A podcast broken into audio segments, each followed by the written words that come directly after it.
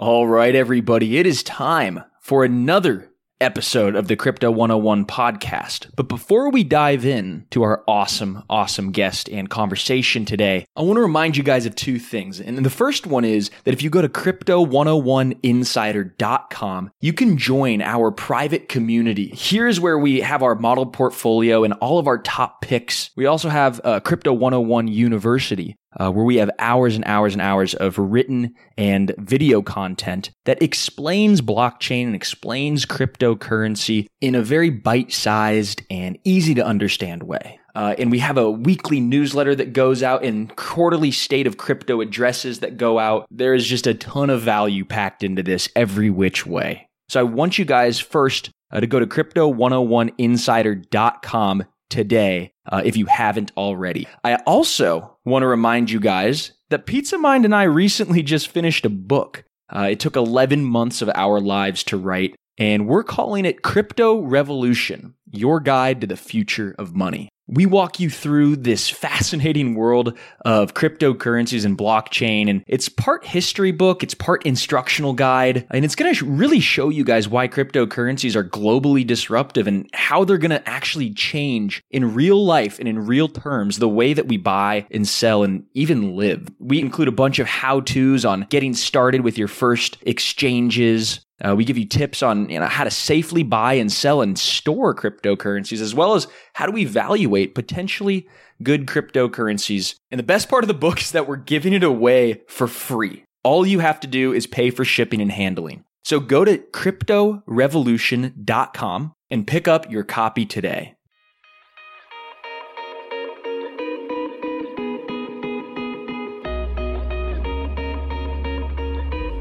All right, everyone, welcome back to another episode of the Crypto 101 podcast. Peace of Mind here, rolling solo today, literally because I've got Solo Ceesay joining me. Bryce is off on assignment. Solo Ceesay is the COO and co-founder of the Calaxy app. Solo, thanks so much for joining me today. How you doing? Awesome. I'm doing well. Pleasure to be here. Give the audience, the good citizens of Crypt Nation, a little bit of your background. What were you doing before you got into the crypto space? And what was the brainstorming session like when you decided to form Calaxy?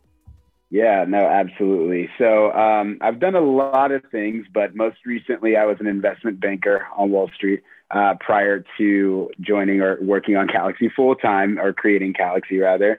So I actually started off in trading. So I did a lot of that as well. So I was on different fixed income trading desks asked a few too many questions about the origination process. So they punted me over to the origination group and said, Hey, why don't you go be an investment banker if you want to ask us so many questions about how the product originated? Uh, so did that, worked on uh, predominantly securitized assets. So uh, residential mortgage-backed securities, asset-backed securities, CLOs, et cetera you know, is kind of where I spend a lot of my time. So securitization heavy.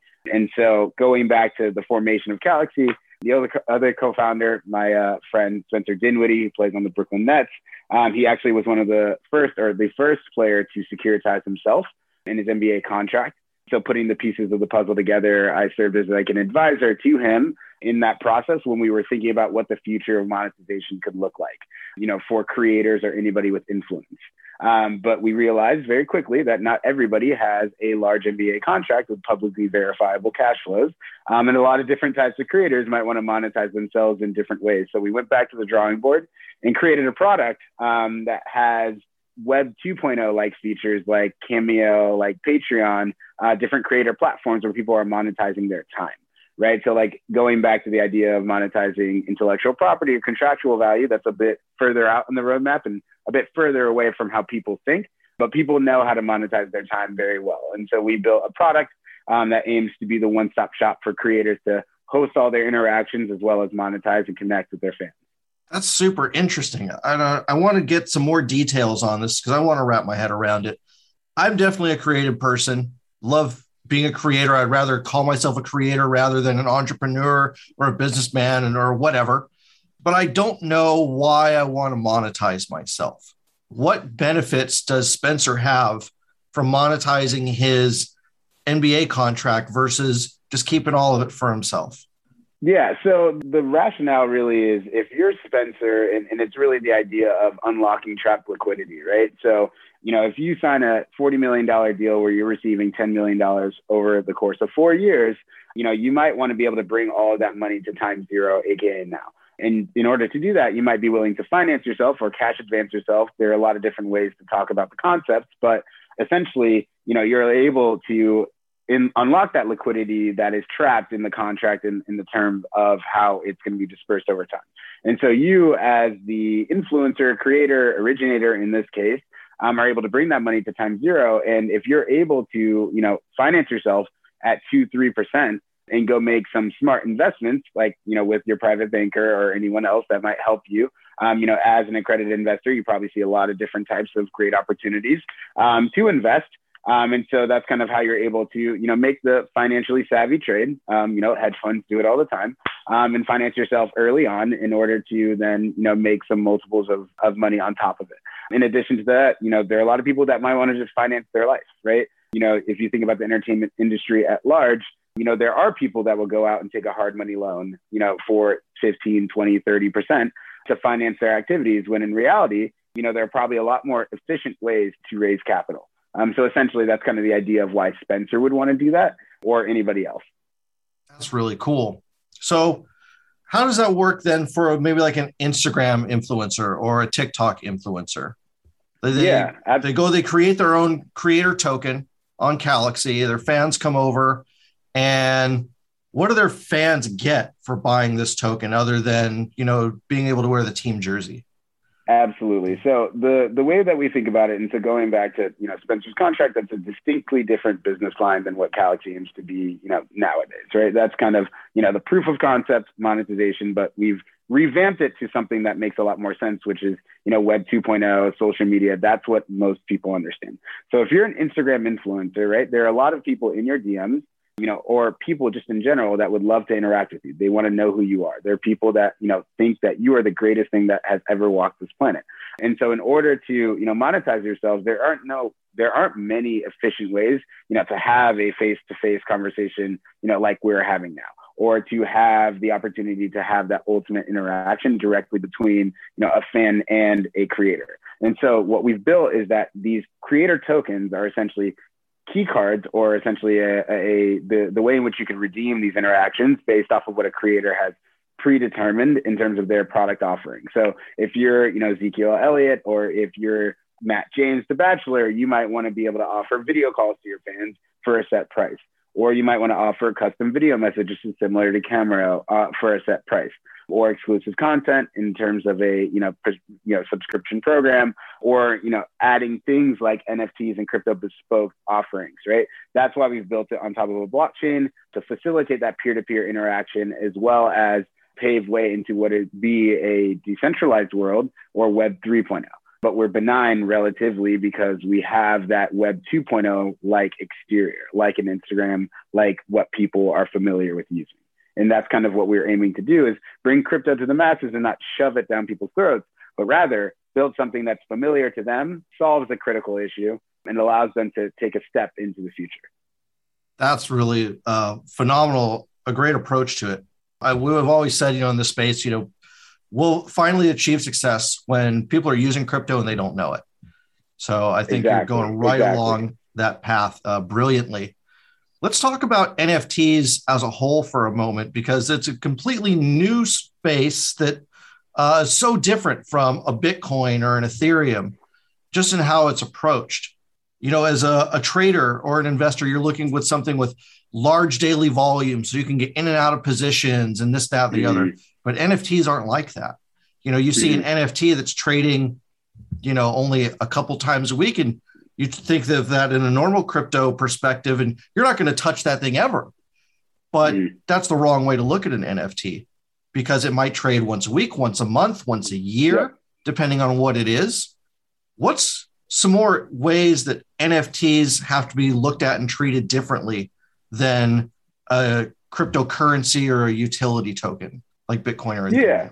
Yeah. I mean, I think in general, in in how we think about NFTs here at Calaxy is the idea that really at the end of the day we're just tokenizing things that that are you know uh, very much so tied to that experience that do you know deal with a community or a person right? So like if you think about an influencer that you like you know, the utility in that NFT really lies with the fact that that likeness or that relationship to that person is, you know, valuable to, you know, the beholder, right? And so, you know, NFTs at this point in time, you know, if you look at them and you look at the NBA top shots and, you know, those types of NFTs where people are looking to, you know, create asymmetric yield and, and, and trade the market, that's a lot different of an approach to it versus like the idea of it being more like memorabilia or, you know, things that are, you know, tied to, you know, nostalgia, right? Or something that makes you um, really want to connect with an individual. Because, you know, people trade baseball cards, but not, they're not as liquid of an asset as, you know, a currency, right? Or, or like foreign exchange, which essentially what, you know, crypto trading is. So for us, you know, our approach has always been like, you know, people have been tokenizing things, um, you know, people are now going to start tokenizing people, which is why we've created the creator coins. But we think in together, you unlock this really new community building tool when you have creator tokens as well as NFTs, kind of in this homogenous ecosystem where they can interact with each other each. And so I think from that perspective, you know, we see the world as, you know, NFTs being a way to identify and, and verify scarcity, but then also um, a way to, to, to really kind of tokenize, digitize, as well as kind of take that that feeling you get from somebody or something and and bring it to the blockchain.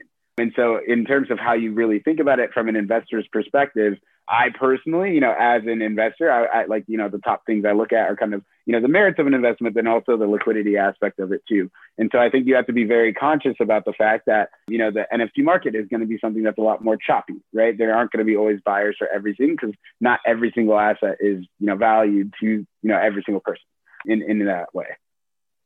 How do we evaluate an NFT? Because, you know, in with the you're looking at Bitcoin and Ethereum markets, if there's no buyer, price drops until there is. Absolutely. And it just crashes until finally someone's ready to come scoop up and buy all the blood. And that's how you know the market cycles work. But NFTs, that you don't need a buyer today or tomorrow or next week, and the value more or less stays the same. Is that correct? And if so, why do the NFT markets function so differently?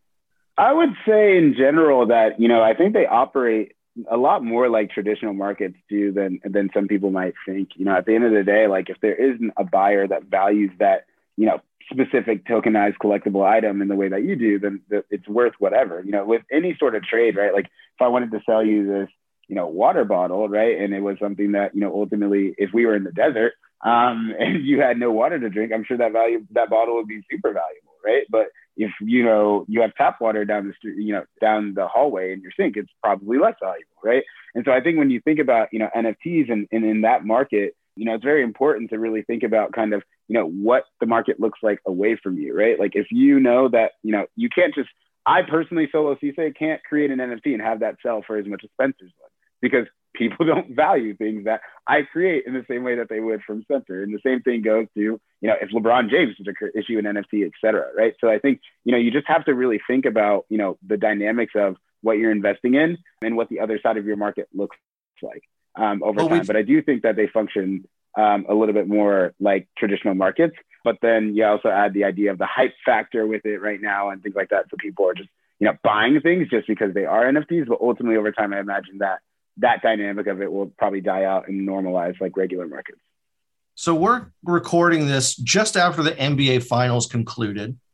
Uh, congratulations to the Bucks, amazing. And what's going to happen now with the NBA Top Shots? Is it like the water bottle in the desert? When, but now that the NBA season's over, that's going to kind of be the bear market during the off season, or is it more correlated to other cryptocurrencies and digital assets. And as Bitcoin's now, you know, back at 40K and starting to emerge from its correction, is it going to continue to catch fire and value? What, what do you think is going to happen? Personally, I would say that we're going to see a lot of what would be a not not a normalization, but people are going to start to come up with more defined use cases for NFTs, right? And so, like when you think about the NBA Top Shots, and, and obviously we're very big fans of them. You know, Roham, the CEO, is an advisor to our project as well you know, Spencer is an investor in their platform and pretty publicly so. Um, you know, we think the world of those guys and obviously they're leaders in that space. I think over time, you know, what we saw was, you know, with at the height of the crypto market as well as the hype of what NFTs and people are starting to figure out what these things are, you know, there was that price action that you saw. But ultimately, I think over time, you know, we've moved towards a world where people are starting to understand NFTs and people are, you know, more people are looking to issue them.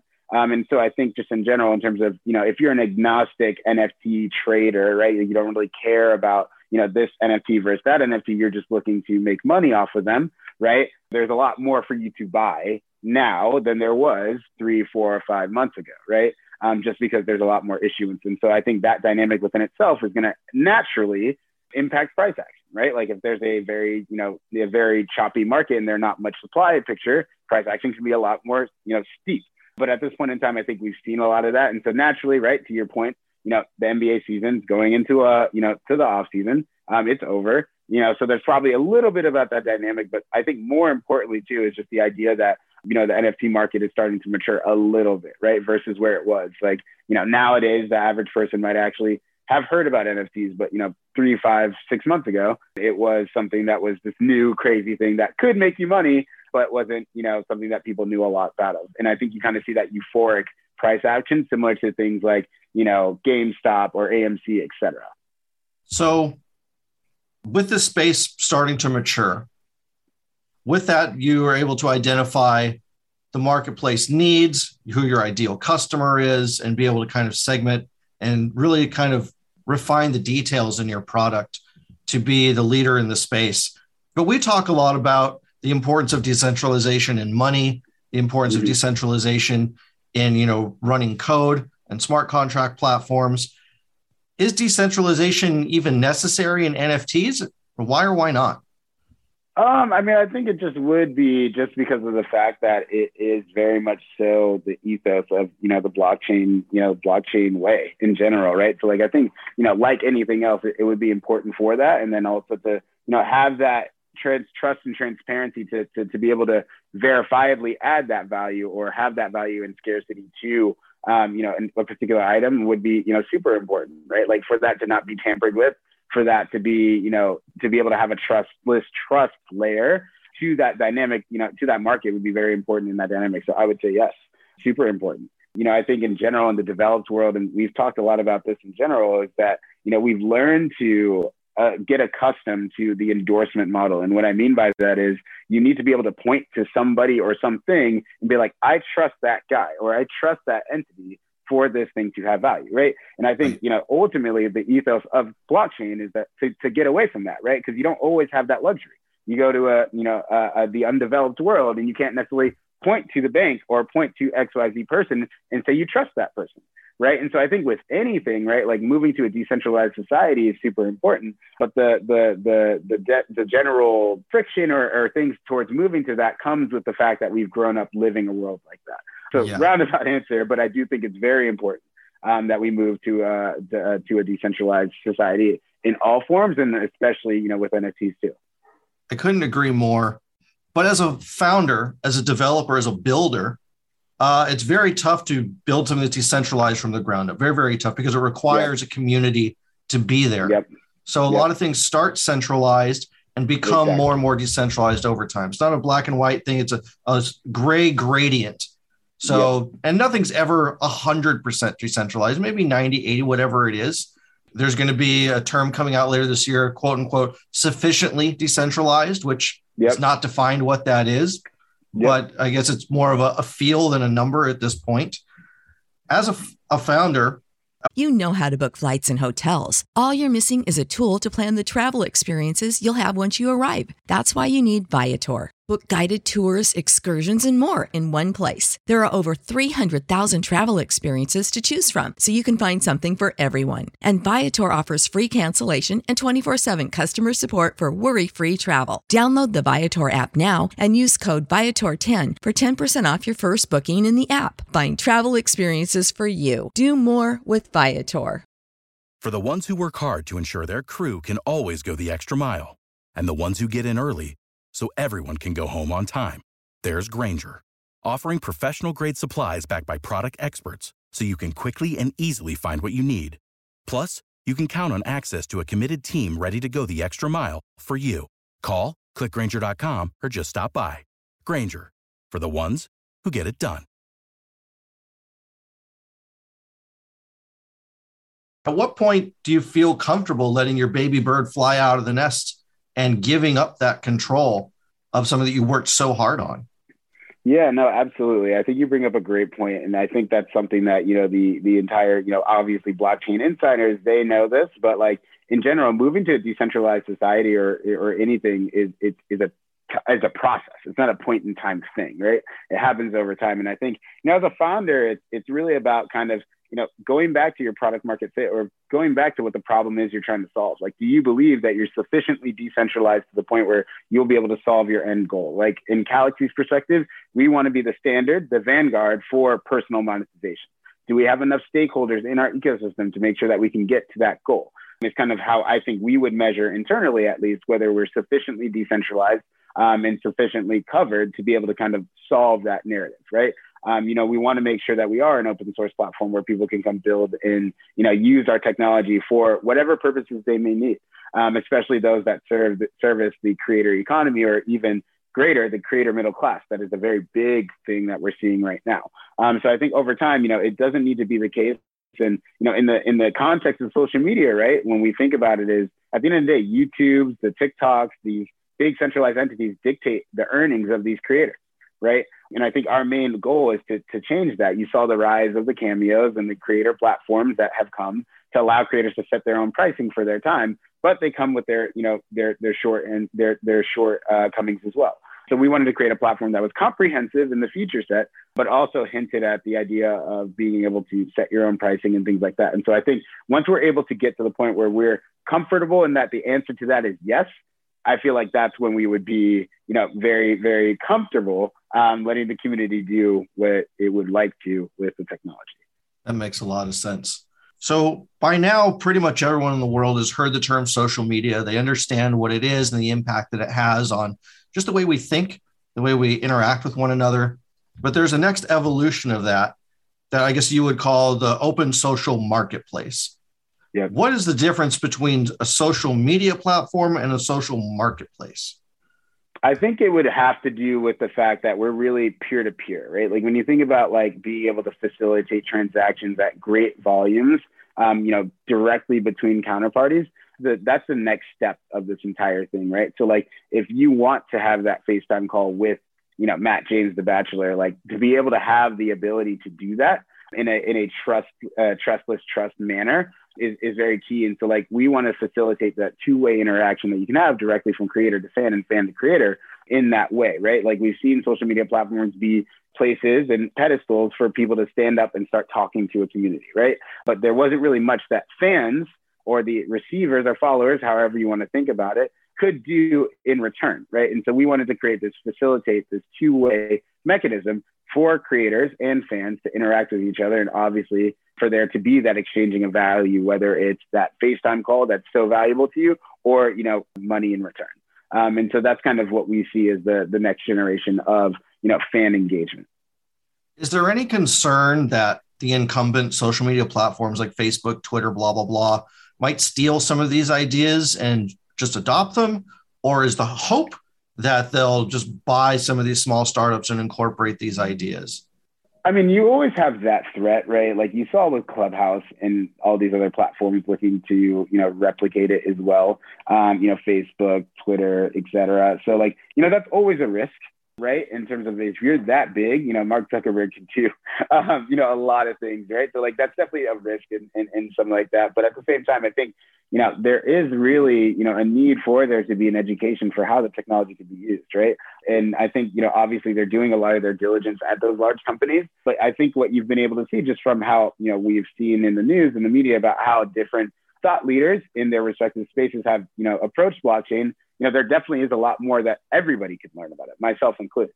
Um, and so I think just being able to kind of, you know, understand that dynamic might be something that kind of makes it, you know, a little bit harder for somebody like them to, to really dive in and commit the resources to without fully having understood it just because it's this new thing that everyone is trying to understand.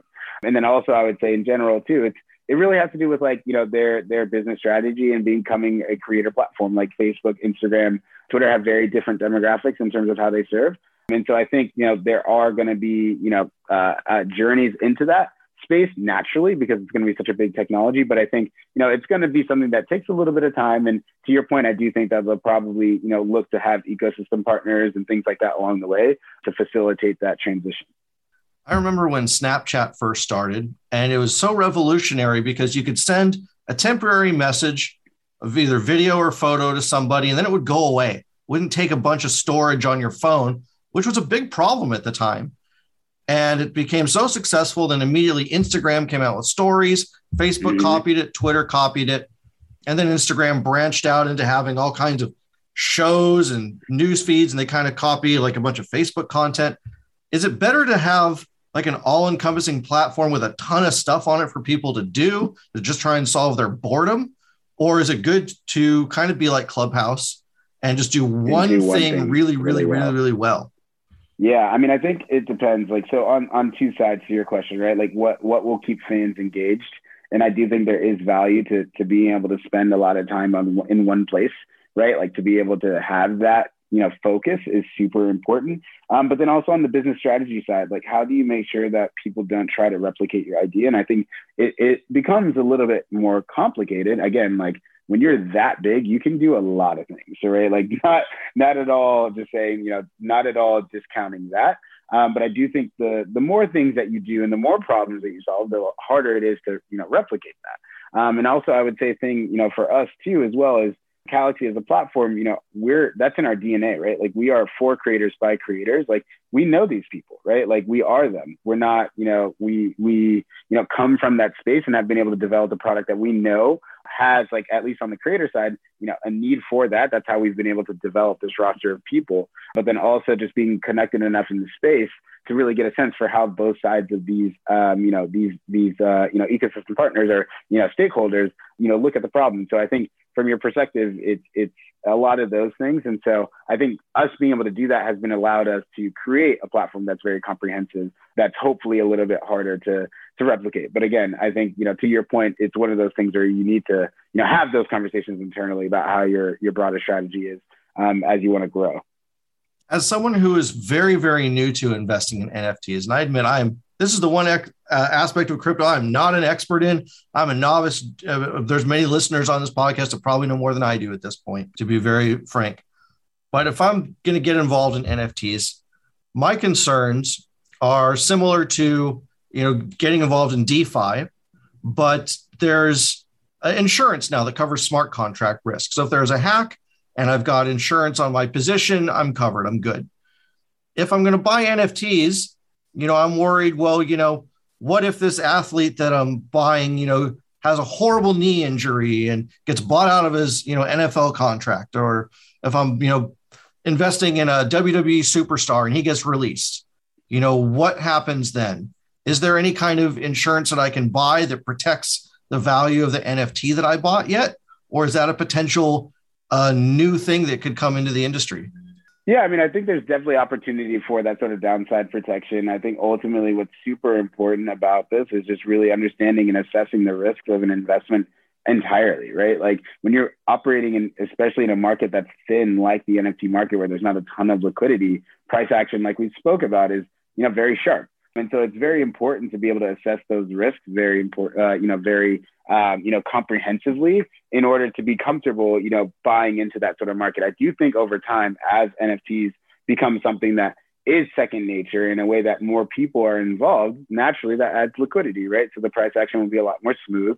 Um, that's very important. But to your point, you know, as it's currently structured or as the market is, it's super important to think about those things and having that downside protection is definitely a big opportunity in the space just to given the fact that it can be choppy you know at this moment in time. So i think you know over time when people start to understand and you know embrace the value of what nfts can be it will be very important um, you know and it will be very uh, you know monumental in the way in which the market itself will function too. So your risk and, and, and the things that you're concerned about will probably change as well yeah, and I think it's really important to consider those risks, uh, not just the upside, but definitely the downside. Uh, I know sports teams owners they will get uh, insurance on their hundred million dollar contracts that they hand out, so they're covered. I think uh, in the NFT space, it would only make a lot of sense if that option was available too. Um, it'd be awesome to see you know a partnership between Calaxy and Nexus Mutual or Cover Protocol or whomever. uh, you know, obviously this is unscripted, so uh, you know, maybe you've got something in the works, and if so, you know, we can cut it out in editing already. But uh, yeah, I definitely that. think you know something like that would be an, an amazing feature for investors to feel more comfortable investing in NFTs. But moving forward from that comment, what is the future of NFTs that you see coming after the creator coins? So what else in this world can become a tokenized security that really excites you? Yeah, I mean, I think there's a lot of things just when it comes to your memorabilia, like sports venues, and the way in which they could use NFTs to, to to verify different aspects and the way in which that you know fans engage with you know sports in general. Um, you know, I think what at Calaxy, what we feel that is missing is really this ecosystem for NFTs to really exist, right? Like I think you know, there's a lot of people that are creating NFTs they direct their fan bases to these, you know, third-party websites that their fans ordinarily wouldn't go to in order to, you know, facilitate the exchanging of NFTs. But we see a future where, you know, people can take their phone, mint an NFT via their camera, and post it to a social channel that their fans are already involved in and unknowingly building a blockchain community. You know, for there to have this really, really nice, um, you know, cross-pollinating ecosystem for NFTs to live and be changed in exchange for value. So I think the future of that really is ultimately like, you know, the the the lowering the barriers of entry, right? Like when we think about point and shoot cameras, um, you know, the idea of like potentially something like that, um, you know, coming to the space, which ultimately creates a ton of different opportunities, right? Like when you think about Instagram models and the way that they, you know, may charge for certain, you know, portfolios or, or pictures that they've done, right? Like why couldn't those be, you know, digital collections one of one, right? Like why wouldn't they do that, right? So like I think from that perspective, um, you know, the possibilities are quite endless in terms of, you know, how do you create um, you know, creator experience where it's like you buy the coin and, you know, owning a certain amount of coins unlocks you this, et cetera. And there's a lot of gamesmanship that can really happen um, in that space, which is what we're super excited about. Interesting, interesting.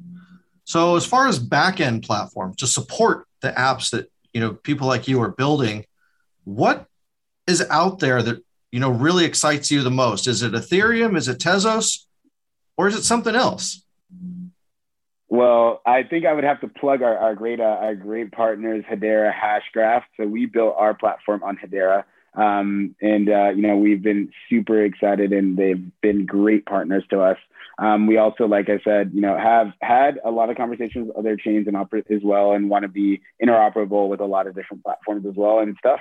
But you know, to be able to you know get to asynchronous Byzantine fault tolerance, right, and having the ability to have a platform that has the throughput and capacity to be able to facilitate a marketplace like a Calaxy um, was super important, right? Like when you have the transaction volume that we might have on something like this, you know, that speed um, without, you know, astronomically high gas fees was super important in the way in which that we ended up choosing our partner, as well as being able to align ourselves with like the Googles and the IBMs that are sit on the board of that platform. Um, you know, that being said, like I mentioned, a lot of different platforms we'd like to, uh, you know, a lot of different chains that we would hopefully over time look to integrate with as well, you know, from that interoperability perspective. But that's who we use and how we got there. We had the pleasure of speaking with Dr. Leemon Baird from Hedera pretty uh, recently, and it was mind blowing just how intelligent this guy was. I mean, he answered questions with some of the most simplicity I've ever heard. I mean, just ridiculously smart guy.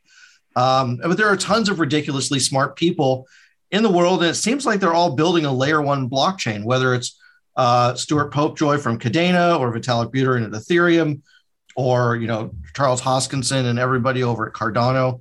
But uh, Dr. Leemon Baird and Mance Harmon at Hedera uh, are second to none in what they've built over there. Yet Hedera might not be as well known as some of these other platforms, despite having Google and IBM and many others on their board. Uh, but it's really cool to meet someone who's actually picked them to build on. What are some of the things that you see next in Hedera's evolution that you might be privy to as someone who actually works with them all the time? Yeah, I mean, I think a lot of it has to do with you know the audience or the the intended audience, right? Like, so I think Hedera as a as a, as a platform solution, right? Like, it's not even technically blockchain; it's um, Hashgraph um, different type of technology. And I think with that comes a lot of different opportunities, right? Like we've had a lot of different, you know, partners within the ecosystem that we've looked to, to work with at Calaxy as well. Um, you know, NFT platforms and different other, uh, you know, businesses and projects that in the space that are super important. But I think ultimately like the the growth of that platform or, you know there in general is you know ultimately they're they're going to be able to do a little bit of everything right like i think with that technology um, it stands on its own in a way that it hasn't had to be you know, super, you know, shoved down people's throats in terms of advertising campaigns and things like that. Like, like you mentioned, like Leemon Baird's one of the smartest people you'll ever speak to. And we've been fortunate enough as well to, to have had one of their team members join our team, our CTO, Cooper Kunz as well, um, came from Hedera as well. And so like, you know, from that perspective, you know, there's been, you know, immense synergy in there as well. And, you know, they have enough projects and hopefully with Calaxy projects like Galaxy and others um, that can be some high profile things. Um, the future, um, you know, of that chain and, or, or sorry, of that, of the Hedera platform um, is very bright. Um, they have a lot of stuff in the works. So we're really excited on our sides as well um, to see what comes to fruition. Yeah. Dr. Baird described Hedera as a public utility just like you would think of a library or a park. And I thought that was just one of the coolest things that I've ever heard. Um, and what an amazing vision to have that from the beginning and go out and build it. So that's awesome. I'm really happy it's being used. Um, Solo, just before we let you go, I want to ask a couple other questions. You know, who is someone that you admire in the crypto space that really inspires you to do what you do? Great question, man. There's there's a ton. Uh, wow, because the thing is, I mean, I, I have to shout out my co-founder Spence, like Spence Dinwiddie. Like he he taught me most of not everything of what I know about crypto. Like you know, as we spoke about at the beginning of this, like I was a Wall Street guy um, you know, and Wall Street people are, you know, tend to be super rigid in, in the way in which that, you know, the traditional banking system is correct, right? Like I'm not trying to alienate myself out of a job, right? Like that's kind of the mind point, the viewpoint I came out of. Um, and, you know, to be able to kind of, you know, be with somebody that like had been able to, you know, explain that and, you know, explain the technology and help grow with the technology over time, um, you know, has been immensely valuable. I mean, our advisor advisors for Calaxy have been massive as well um, you know, having Roham from Dapper Labs as, you know, advisor, having Adrian from Liquify and, um, you know, having Chad from Summit Consortium. We have a lot of great, um, you know, talent on our side that's been super helpful in, in helping us create and craft a, a vision that makes sense to, to ultimately become the standard of monetization. So, um, you know, I would say I'd have to go with my guys. Like we have some of the best guys in the world, quite honestly, on our side. So we're super excited about it. And I've been, you know, nothing but blessed to be able to call those guys, uh, you know, colleagues, friends, and, and, and much more. That's brilliant. Solo, thank you so much for hanging out with me on the Crypto 101 podcast today and teaching us all so much about NFTs uh, and the emerging creator space. I think it's really fascinating, something I definitely want to dive into more as well. Where can the good citizens of Crypt Nation follow you and download the Calaxy app? Yeah, absolutely. So right now we're in the process of uh, finalizing the application to be ready to be deployed to the App Store. Um, so that should be coming soon. Um, in terms of where you could follow for updates, you know, Calaxy as a platform is all on all major social platforms. So Instagram, LinkedIn, Twitter, you name it. And then me personally, you can find me on those platforms as well um, at solo.tise um, on Instagram, at solo no dot on Twitter. And, you know, happy to, uh, you know, connect with you guys there. And I appreciate you for having me. Um, it's been great. It's our pleasure. We'll definitely have you back really soon. All right, everyone. That's it for today. We'll be back next week with another great episode and another fantastic guest.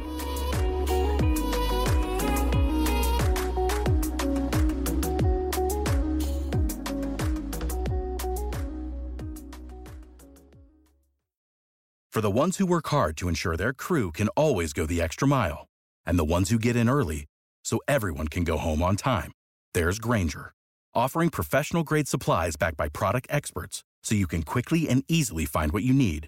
Plus, you can count on access to a committed team ready to go the extra mile for you. Call, clickgrainger.com, or just stop by. Grainger, for the ones who get it done.